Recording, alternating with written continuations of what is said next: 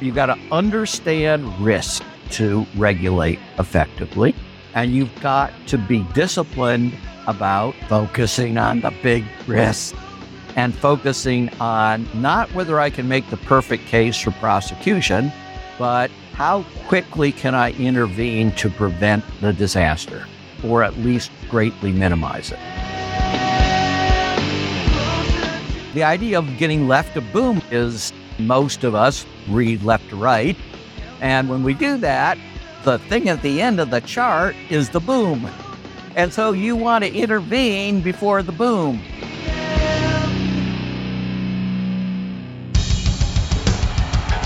What I have said is that this campaign is not just about electing a president, it is about making a political revolution.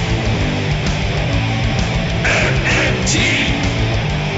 Taking money from our children and borrowing from China. People are dying. Is the program so critical it's worth borrowing money from China to pay for it? And if not, I'll get rid of it. Stop lying.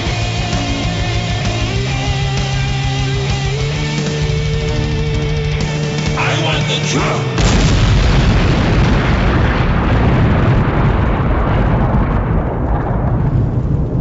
Let's see if we can avoid the apocalypse altogether. Here's another episode of Macro N Cheese with your host, Steve Grumbine. All right, this is Steve with Macro N Cheese. We've talked about the Silicon Valley Bank several different times in several different ways. We recently talked with Brian Romanchuk to discuss his view of basic bankruptcies and bank failures 101. Today, I'm bringing on Bill Black. Bill's been around doing good work since the savings and loan crisis. He's been front and center with the great financial crisis. And we're going to talk about what a real regulatory body might look like that was effective, that had the primary purpose of stopping banks from doing things that they shouldn't do, and maybe looking at what banks should do. It's been a while since I talked to him. If you haven't checked it out, we have an entire series called The New Untouchables. He's been part of the con. He has done so many things with Paul Jay over at the Real News and the analysis. And every time he speaks, it's worth listening. Bill, thank you so much for joining me today, sir. Thank you. It's good to be back. Absolutely. I keep hearing people talking about bonds and the different yields. Everybody's focused on the technocratic details of what occurred. I want our conversation today to focus on what a meaningful regulatory body would look like. And that includes staffing, funding, primary purpose. I want to know what it would look like to rein this Leviathan in, to actually have it under the oversight of people that understand not only what the bankers are doing, but the sneaky things they do and how we can prosecute white collar crime. Why don't you set the stage? Tell me how it went wrong. Why is this banking system so unbelievably in disarray? So there's two basic reasons, and you need different approaches to deal with both. One is that they have actually made that phrase real, too big to fail. That doesn't quite mean what people think it means. In other words, the institution may still fail, but the creditors will overwhelmingly get bailed out. And if the creditors are overwhelmingly getting bailed out by us, the insurance fund, or express bailout from Treasury, then really, really bad things have happened. So when you allow these institutions that you simply can't basically shoot, right. then they hold the economy hostage. And nowadays they hold the global economy hostage. And if you hold the global economy hostage, you hold global politics hostage. So that needs to be fixed. And the way to fix that is not to allow such institutions, right? Duh. and the good news is those institutions are phenomenally inefficient. So the economic world would be better if we didn't have them as well. And politics would be better, etc. The second problem is not so much deregulation. That's the word you always hear, but you listen to me. I always emphasize the three D's deregulation, desupervision, and de facto decriminalization. And it's the second two that are the biggest problem as opposed to deregulation. So, for example, in the case of Silicon Valley Bank, it's absolutely true, as the Democrats have been talking about, that the change in the law under the Trump administration that deregulated this cutoff point for these too big to fail institutions and said, uh, no, we're going to let it go up to $250 billion. and on the theory that we were doing this to protect tiny community banks. Gotta love it, right? Yes. It's so transparently stupid. Okay, so a couple of things. First, let's recognize that this was substantially bipartisan. The only way Trump could do that was with substantial Democratic support, which he got. Second, it wasn't really the issue because that was just where you automatically had to apply certain tests, particularly the stress test. And without getting in the weeds, here's what all these institutions have in common Fannie, Freddie, Lehman Brothers, Bear Stearns, AIG, the big three Icelandic banks, and a host of others. They all passed stress tests with flying colors just before they crashed and burned. Oof. Stress tests don't check whether you can survive a run, which is the thing that typically kills you. Quickest, at least, right? So that's kind of a big gap. And maybe it was intentional because the stress tests were designed as propaganda to say, look, we've made the bank so much safer. They could survive all this stuff. And just to go back, because Fannie and Freddie were great at one thing, well, two things lobbying and propaganda, and propaganda for lobbying. Uh huh. Fannie and Freddie convinced most of the world that their stress tests were so severe that they were analogous to a nuclear winter scenario. and in fact, of course, they were dead long before the great financial crisis occurred. They were deeply, deeply insolvent. Okay. So first, it wasn't important that they were removed from the stress test because the stress tests are worthless. And in particular, they're worthless about the thing that killed them, which is a liquidity crisis, which is when everybody goes, hey, maybe I'm not going to get paid. This place is insolvent. Duh. Maybe I should take my money out, especially if my money's uninsured, which Silicon Valley Bank, over two thirds of its depositors were uninsured. So it was like, duh, we could lose $200 million. Oh, we could take the money out.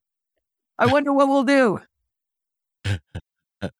and remember, the guys, and they're almost all guys, taking the money out, not only are taking it out electronically, they're not waiting in line or outside the branch, right? Right. But they're also treasurers. They're corporate treasurers. They've got codes. Three keystrokes, and the 200 million is gone from the bank. Oops. so people haven't focused on that. And that's crazy because put this under the general theme when you fail to learn lessons from catastrophes, you get bigger and longer and repeated catastrophes. So, the greatest run in world history, and it wasn't close, occurred in the Great Financial Crisis. Before the Great Financial Crisis, the biggest run had been ballpark ish $6 billion. And in the Great Financial Crisis, the biggest run was 400 billion. Know what it was? And you follow finance. The housing market. Nope. It was money market mutual funds. No kidding. And I won't explain it, but I'll just tell you that among professional economists, the FDIC is the great Satan because it allegedly gets rid of private market discipline, which would otherwise keep us safe in a wonderful laissez faire world. And the ideal place, therefore, would be one that had no deposit insurance. Oh, I know, money market mutual funds. Interesting. In fact, it had the world's largest run by incredible margin. And it was saved only by us providing them federal deposit insurance.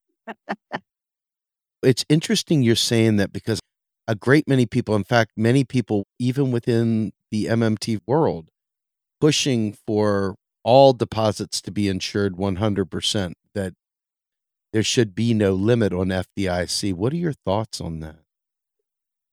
That's not a very good idea at all. And it massively compounds the too big to fail problem and creates a raft of bad incentives.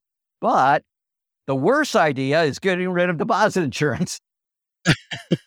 you know, so it's one of these things where the answer is more like Goldilocks. Not the biggest, not the smallest, somewhere in between.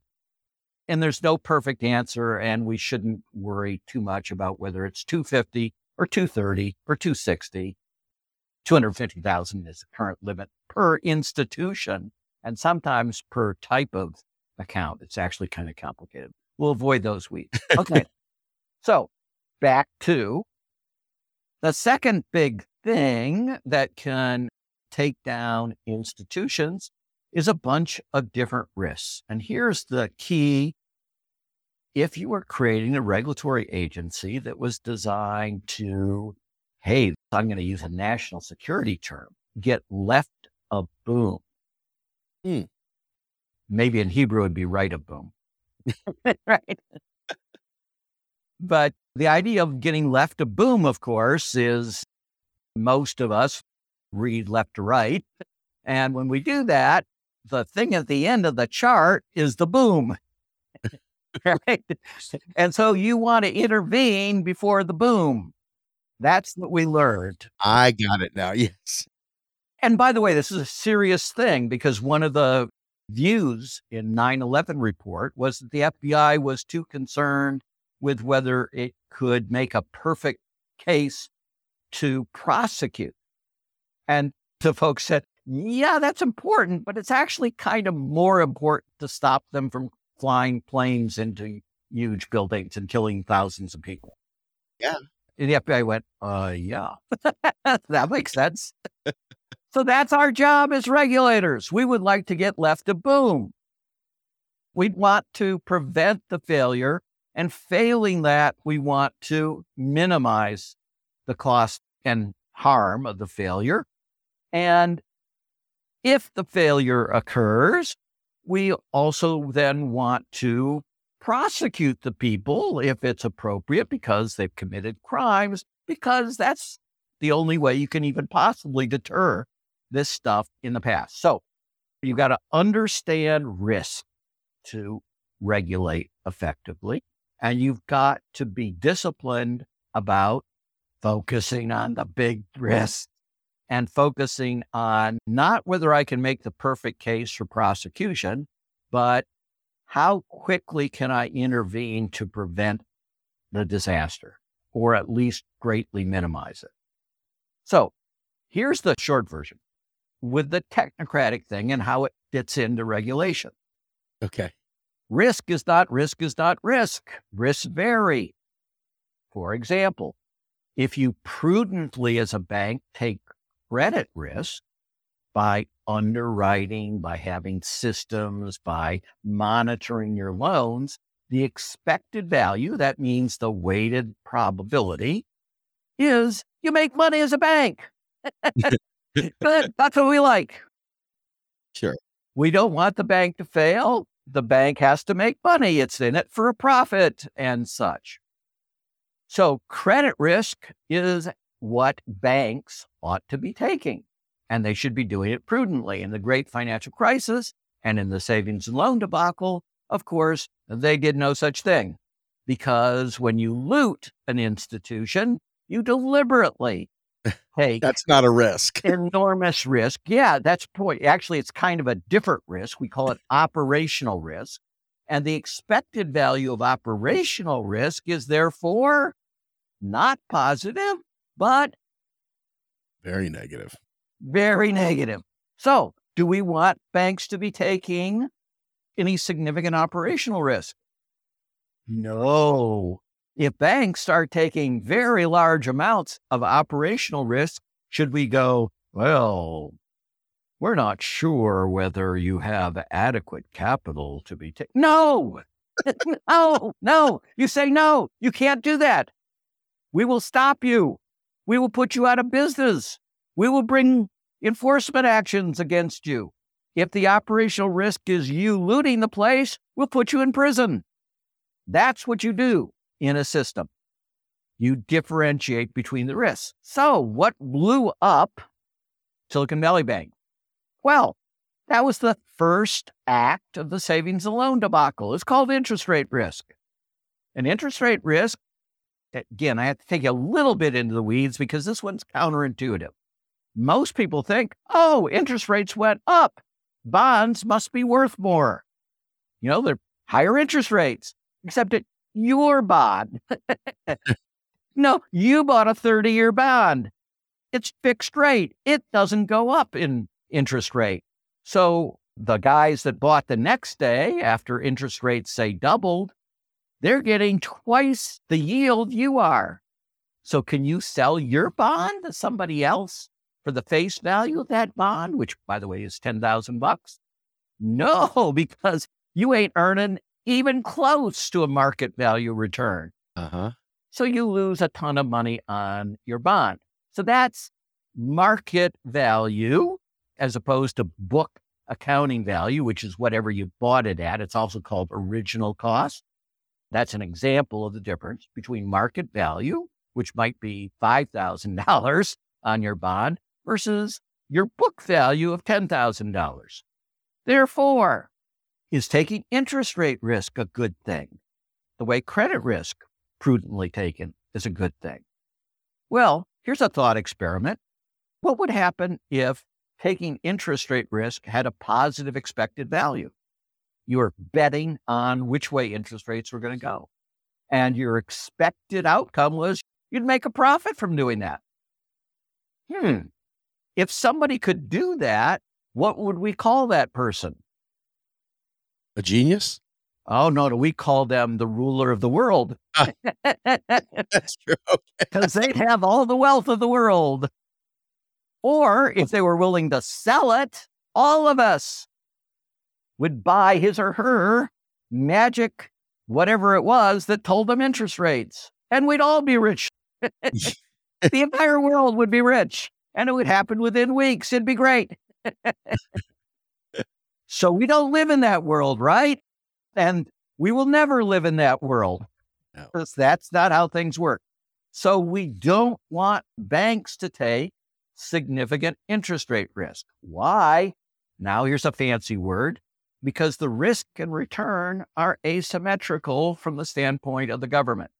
What happens if you do what Silicon Valley Bank officers, notice I'm emphasizing officers. I'm not going to talk about the bank having incentives because banks don't have incentives.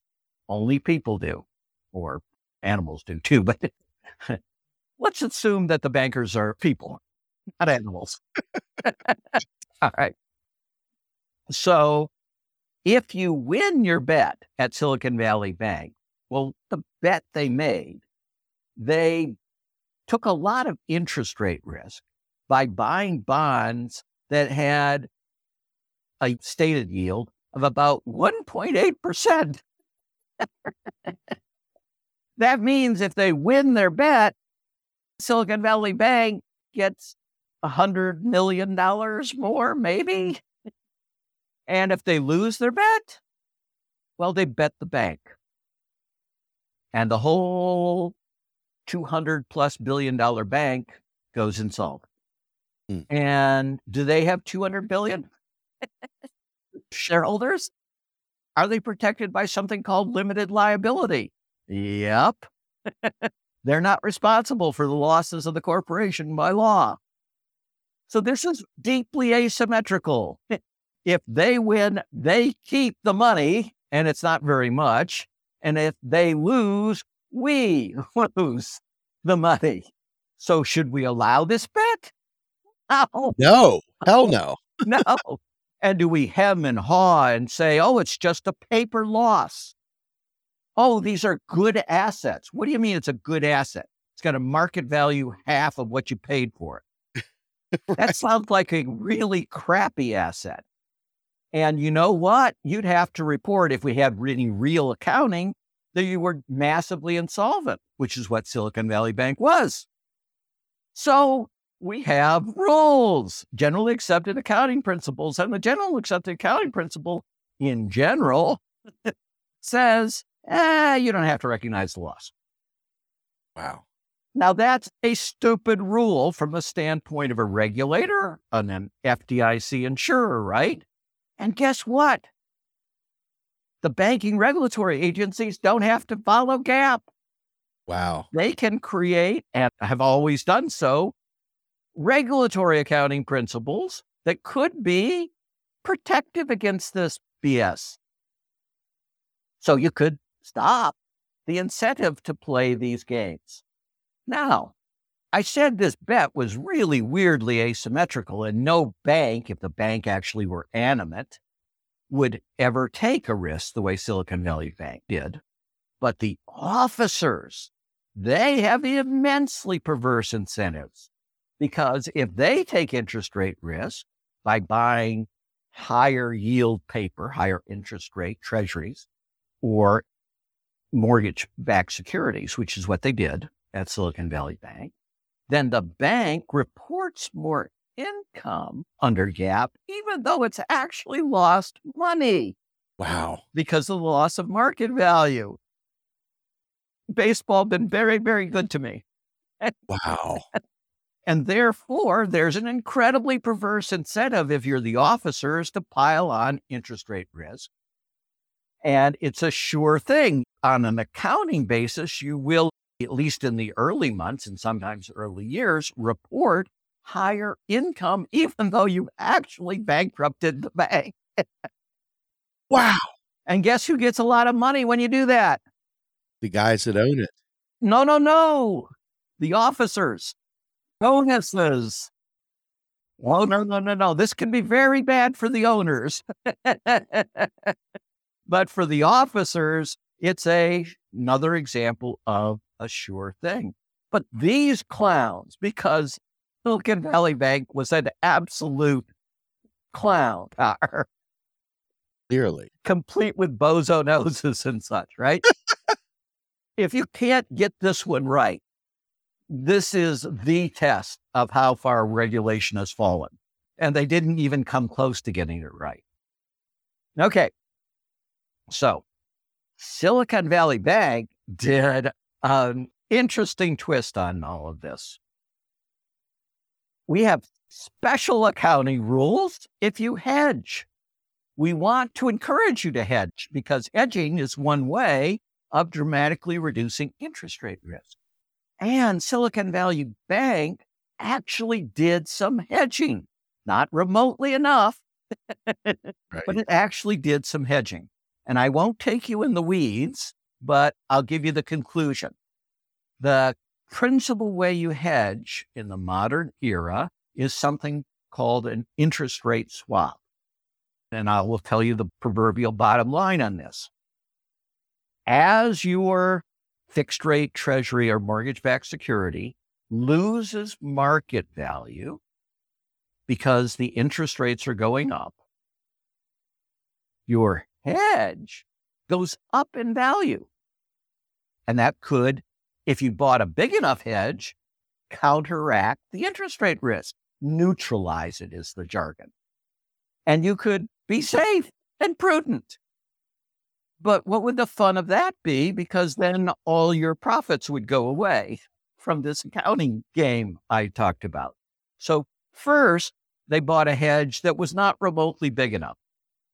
But here comes the really fun stuff. Remember, I said the hedge will go up in value and you're not recognizing the loss on the other side, the market value loss of having this fixed rate treasury that's losing value as interest rates increase. So here's what you do. And Silicon Valley Bank did it. You sell the hedge, you sell the interest rate swap, and you take the gain on the interest rate swap, which has gone up in value. Oh my God. But of course, the gain is only one tenth of what you would need. But all of that flows into income and bing, bing, bing, bing, bing, bing, bing, bing, bing. Triple double on your bonus. Yes. You make a better quarter. So they also, being a clown car, decided, you know what we really, really don't need? And we could save so much money we don't need no stinking chief risk officer. oh my goodness.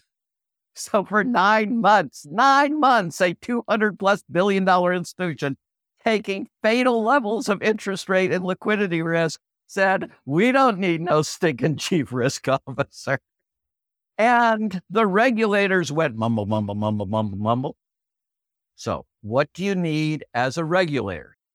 First, you need to understand these things. So you got to actually be technically competent. But that's not remotely sufficient. You have to then actually believe in regulation. yeah, that's a big one. So we believed in regulation. We regulated the savings and loan industry under Ronald Reagan, who was super pissed. so, one of the first things they did when they got the major legislation was not fix the savings and loan crisis, but fix the problem of regulatory independence. they got rid of our agency as an independent regulatory agency and put us within Treasury. Wow. Because we had been effective, not because we had been ineffective in dealing with the crisis that we inherited when people like me came to the agency in 1984. Sure. So, what would you do?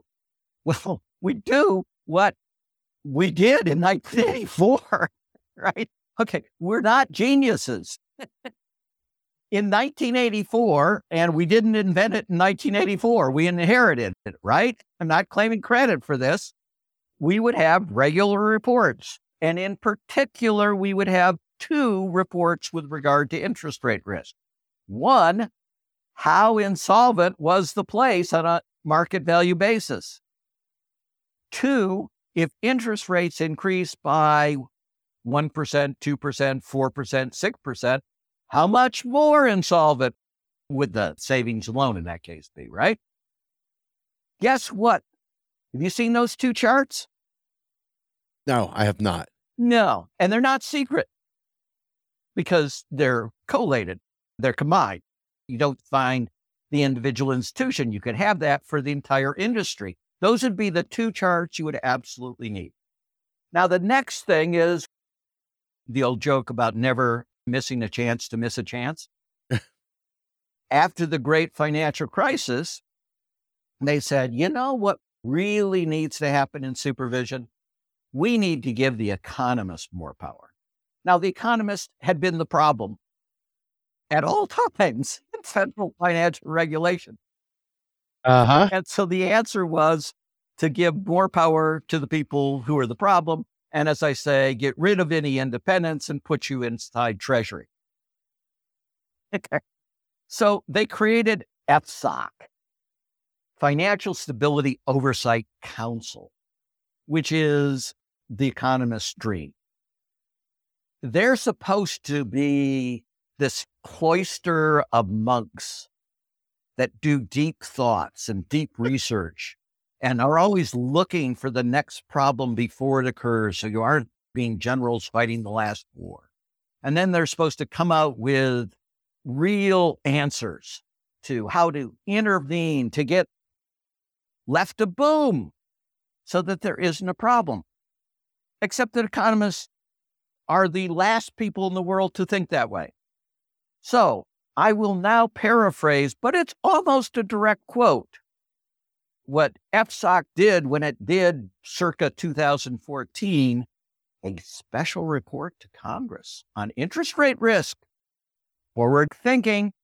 And it said, as I say, this is almost a direct quotation, and the entire substance of the recommendation one, banks should continue to monitor interest rate risk. Two, regulators should continue to monitor interest rate risk. Well, thank you. Blinding flash of the obvious. Whoa, what a PhD in economics will do for you. okay, so that's useless, right? And it's deliberately useless. So you're not even trying. And then they did, because they're economists, 75 PowerPoint slides, of which exactly zero included the two slides you needed, which is how big are the market value losses due to interest rate risk and how much will they increase? And if you want to get wonky, because banks can play yet another accounting game I haven't described, they can move these assets from different accounts, some of which they can vary the loss for nearly forever, and others where they can recognize a gain due to interest rate changes that are in their favor, Oh. right? So you might also want a chart on how many people were gaming the system. And if you had extra time, you'd do a chart on how many people were gaming it by inadequately doing hedges like interest rate swaps that I just described, and then selling the swap prematurely to book a gain when there was actually a loss, net, net, due to interest rate risk. I've not heard a single treasury or regulator talk about any of those charts or, frankly, those issues.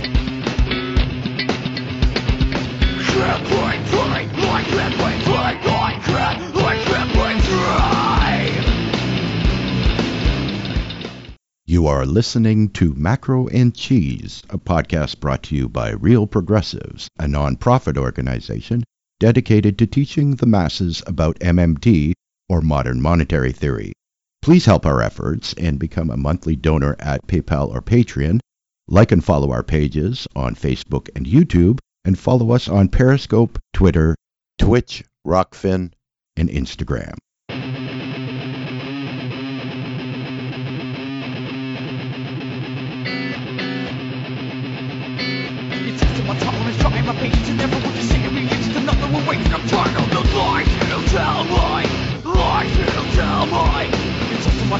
My and me. It's another waiting. I'm of the lies you tell. Lies you tell. If I am a person that's planning to create a regulatory environment for this space, we need people, we need money, we need tools, we need laws and access that support our mission. And then we need the green light from whoever we report to, whether it be the president, the treasury secretary. We need to have the buy in that our mission matters and that we're free to conduct our operations as we require. How would you structure a regulatory environment in terms of staffing and ratios between institutions? It seems like we underfund these kind of efforts. We understaff them and then don't allow them to do their jobs. What would an effective regulatory agency look like? Okay, so part of that was like consultant speak.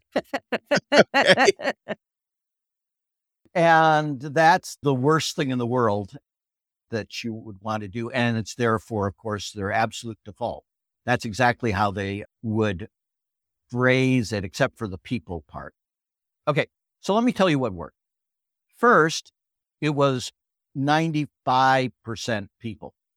maybe 98% people in terms of changing things in the savings and loan debacle. And it's easy to see because when you change from Dick Pratt, the libertarian economist and creature of the industry, to Ed Gray, it takes about six months, but that's when you get the complete change.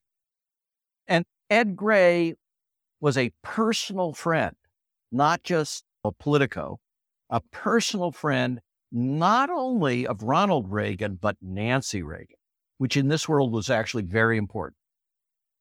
And despite that, and despite the fact that he knew that Ronald Reagan would hate what he was doing, he re regulated and resupervised the industry because he felt that's what Ronald Reagan would have done if Ronald Reagan was willing to be open to the facts. Interesting way of phrasing it, right?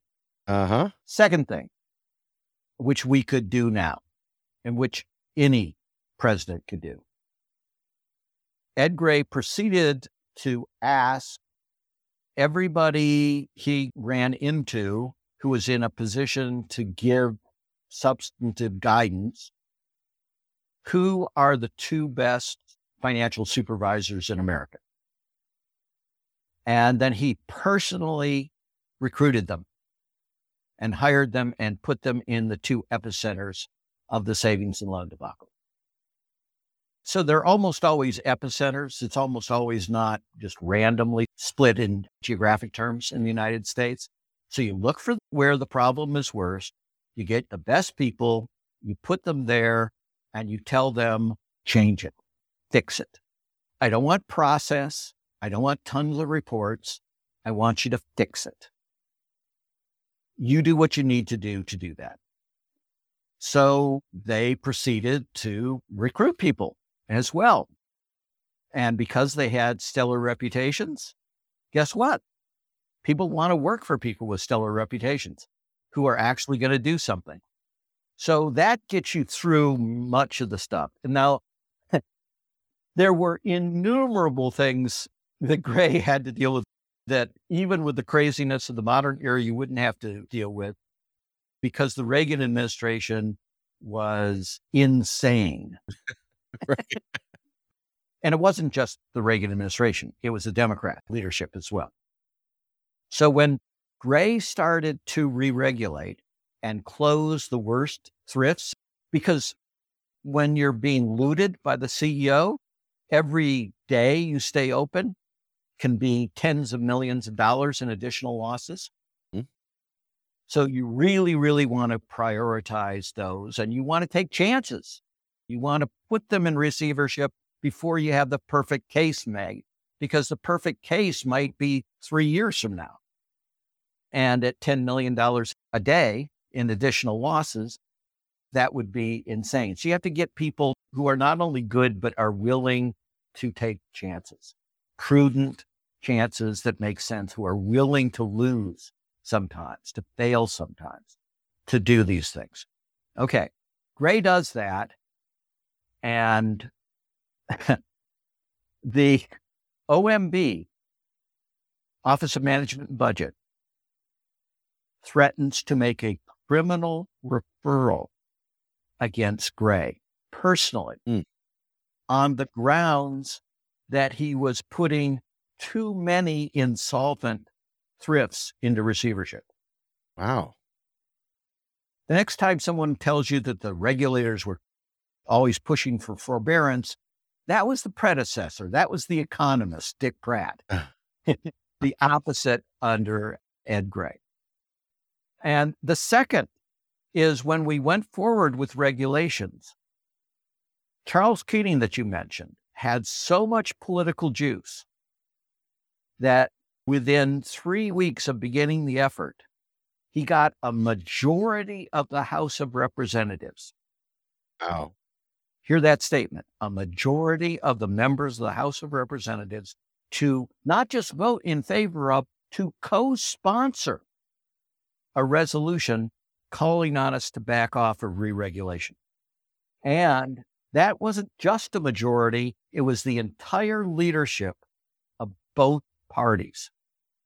And Ed Gray, therefore, said no to a president that he loved, no to threats that they would criminally prosecute him for doing his job, and no to a majority of the House, including the bipartisan unanimity of the leadership of the House, telling him not to go forward.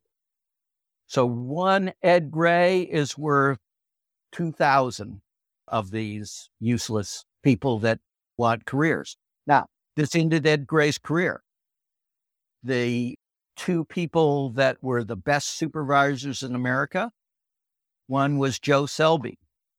He, in fact, was the most distinguished. And Gray put him in the absolute worst place, which in the savings and loan debacle was Texas. Mm. And with the substantial aid of Jim Wright, a Democrat, Speaker of the House, Selby was forced out on the grounds that he was a homosexual. Beginning to sound like familiar times? Yeah, wash, rinse, repeat.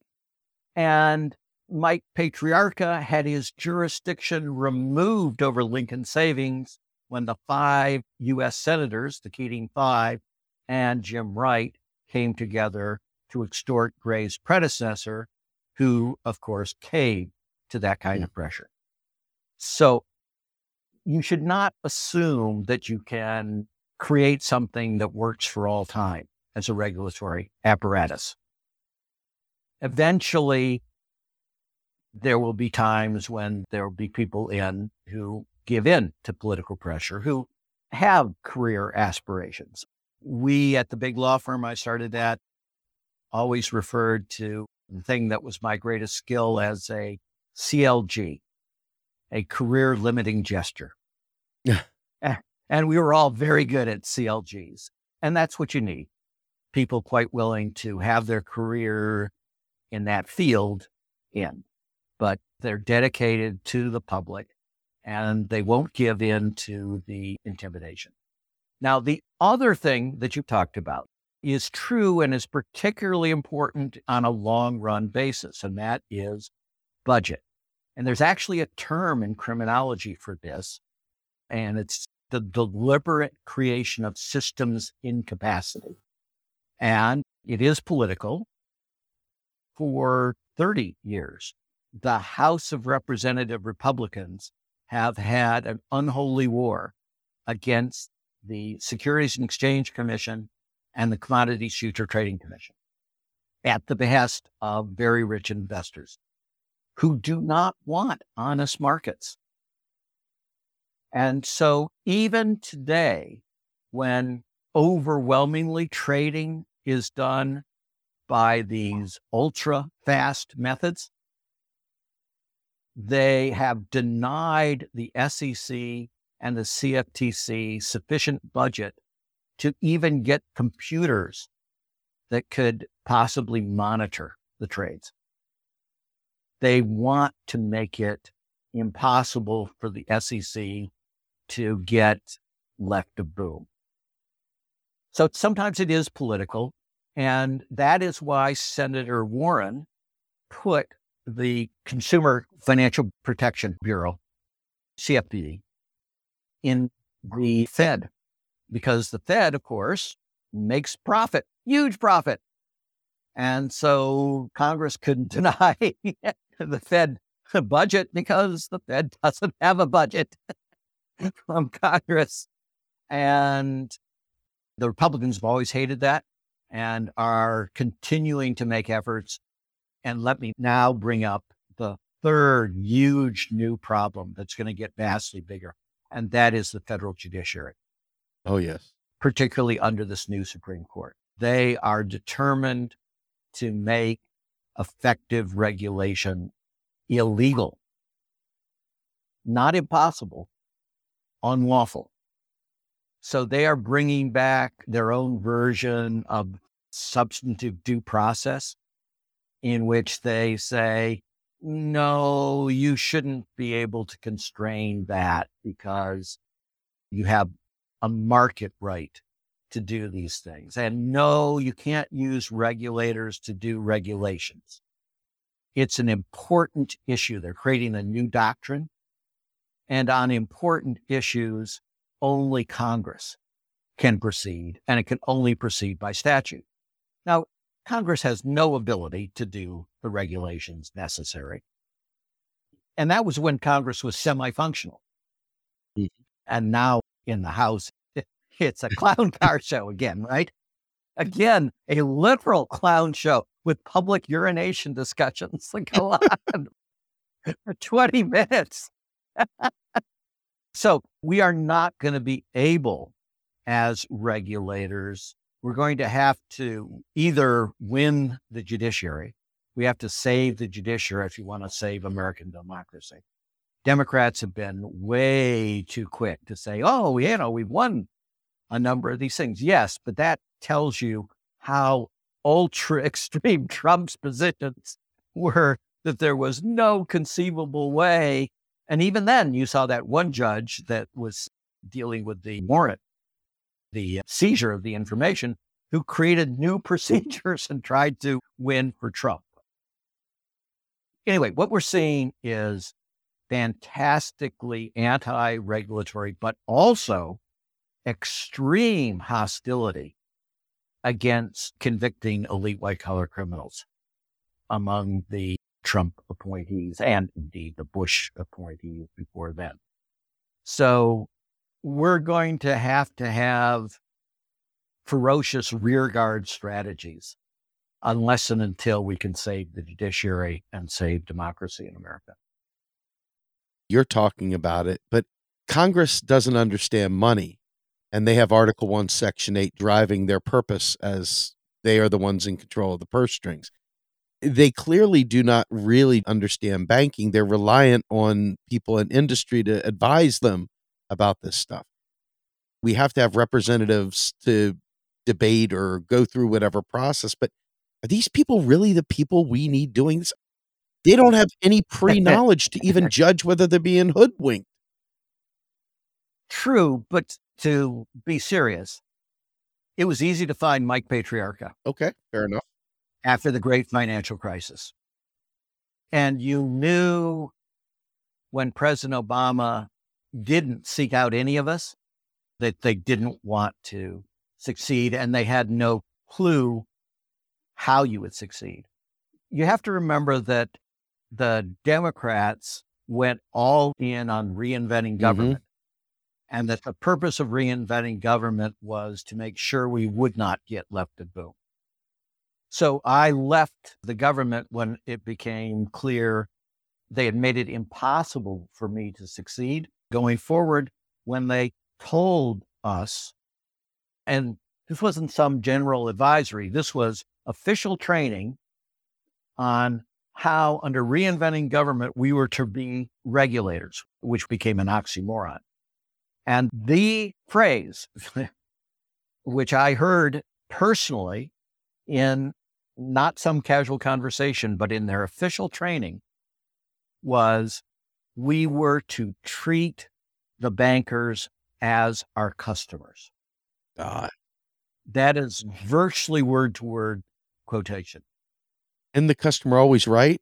Well, you don't mess with customers. And it was expressly phrase that if we had to prosecute and convict someone, that was a regulatory failure. As you recall, we got over 1,500 elite convictions. We haven't seen too many since then, though, have we? No, but again, that's the point. So, yes, they don't know what they don't know, but it's not hard to do what Ed Gray did. Start there. Who are the people with courage and competence who are willing to have a very limited career in public service if that's necessary to do the right thing? I like that part. I look at regular politicians and I say, wouldn't it be better if you were willing to be a one termer and to say the things that no one else has said than to try and be a lifer and do absolutely nothing remarkable? And feel good about yourself. Yeah.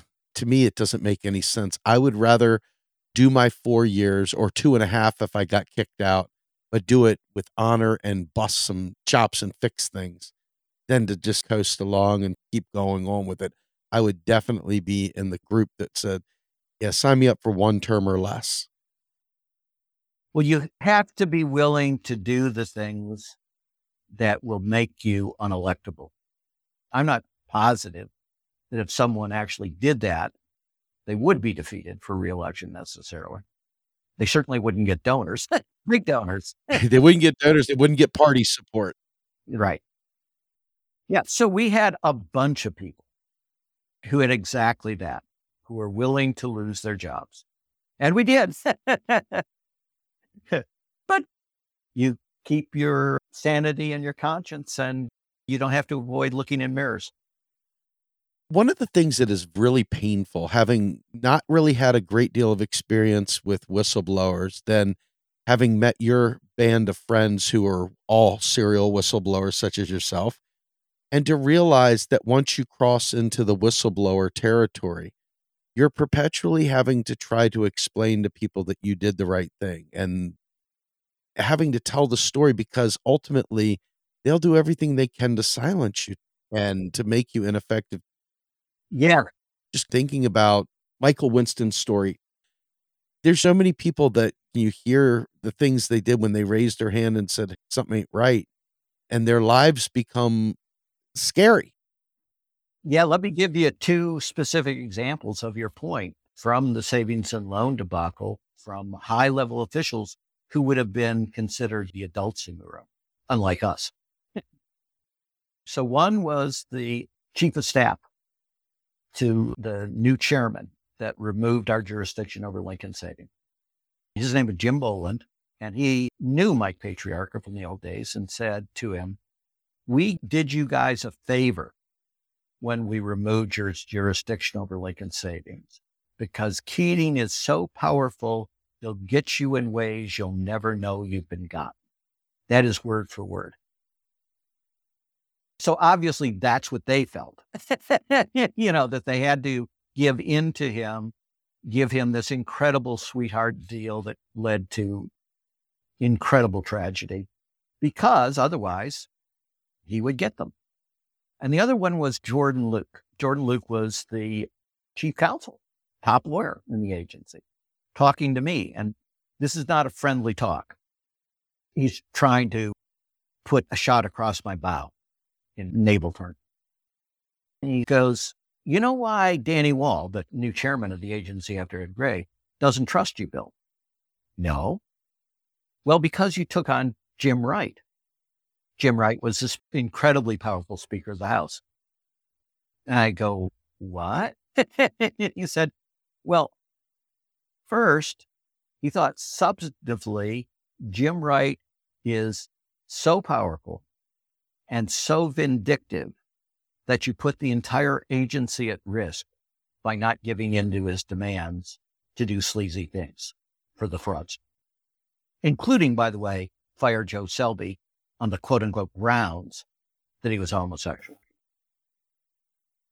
The second thing is it meant that Danny didn't trust your judgment because it meant you would do something so insane in terms of your own risk. And therefore, you couldn't be trusted.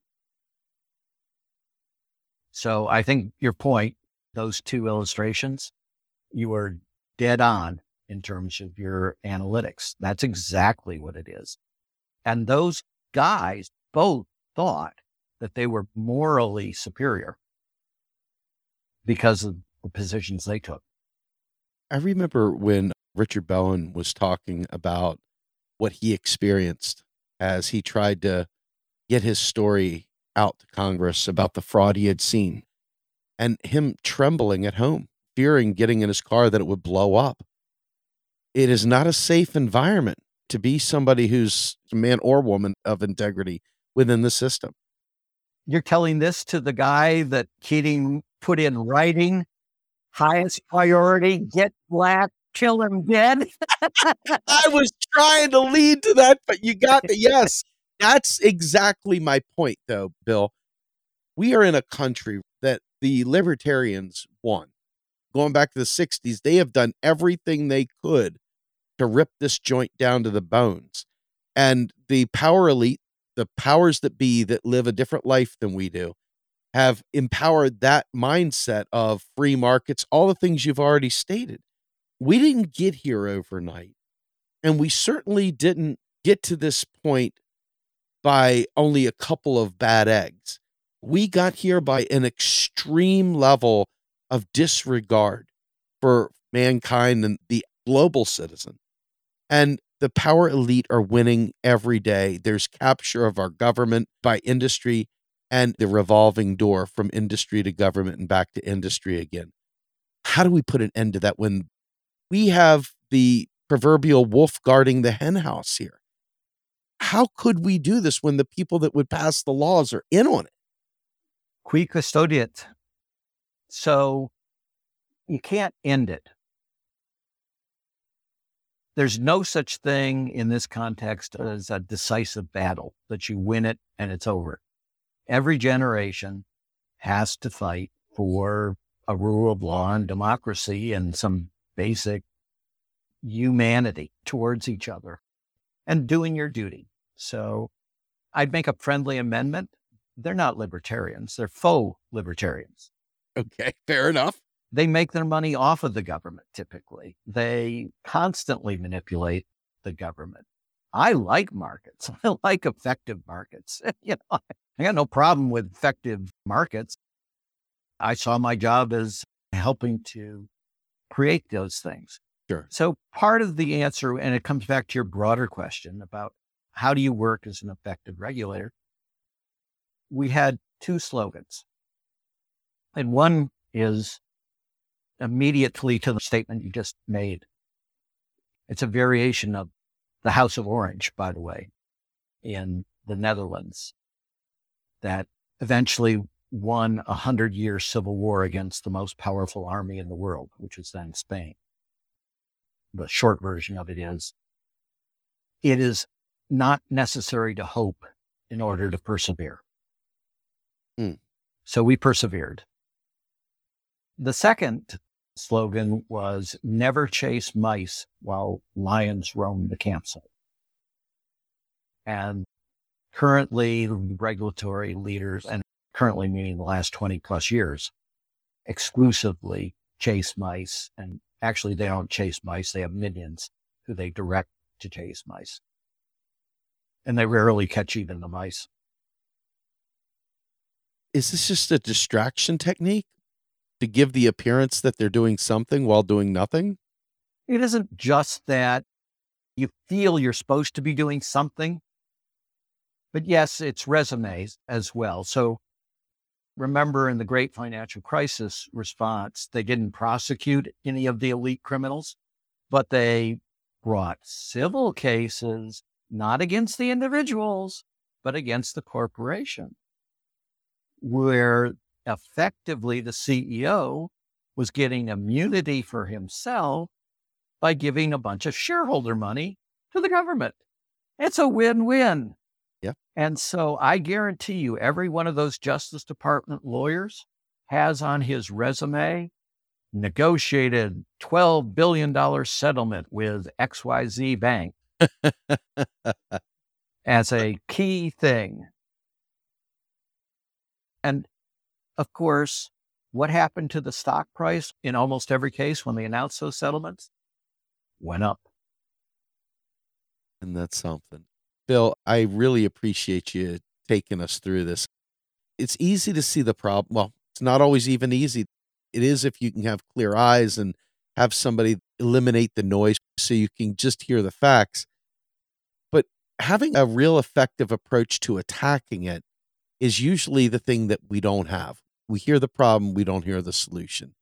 And to me, what I heard was we need people with moral conviction that are willing to be a short timer in their career to make a difference and make an impact. And each generation is going to have to fight this fight. There's no one silver bullet. It's going to come up again. We have to find a way to put it down. Yeah. And here's the good news about that the constant thing from Richard Bowen, from Michael Winston, from Joe Selby, even when he was driven out of government, from Mike Patriarca, from me, is all of us would do it again in a heartbeat, knowing what the outcome would be. We'd do it again. You're a hero. No, we're not. We're normal people.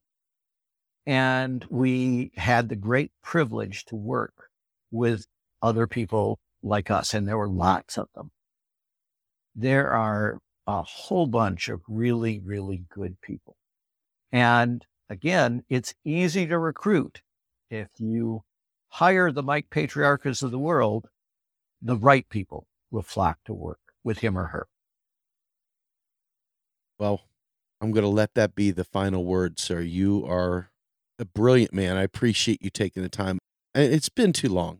It's so nice to have been able to say hello to your lovely wife, June, and just to hear your voice again, Bill. It means a lot to me. I'm really glad to have had you on, and I hope you won't be a stranger. Not at all. It's good to be back. Thank you. Absolutely. All right, friends. My name's Steve Grumbine. I'm the host of Macro N Cheese. My guest, Bill Black. Please check out our other podcasts. They're evergreen, they're intended to be there for you to learn. We're a nonprofit, we're all volunteers. We don't make a lot of money here as an organization, but it does take money to keep these lights on. So, by all means, please consider becoming a donor. Bill, thank you so much once more for joining me. We are out of here.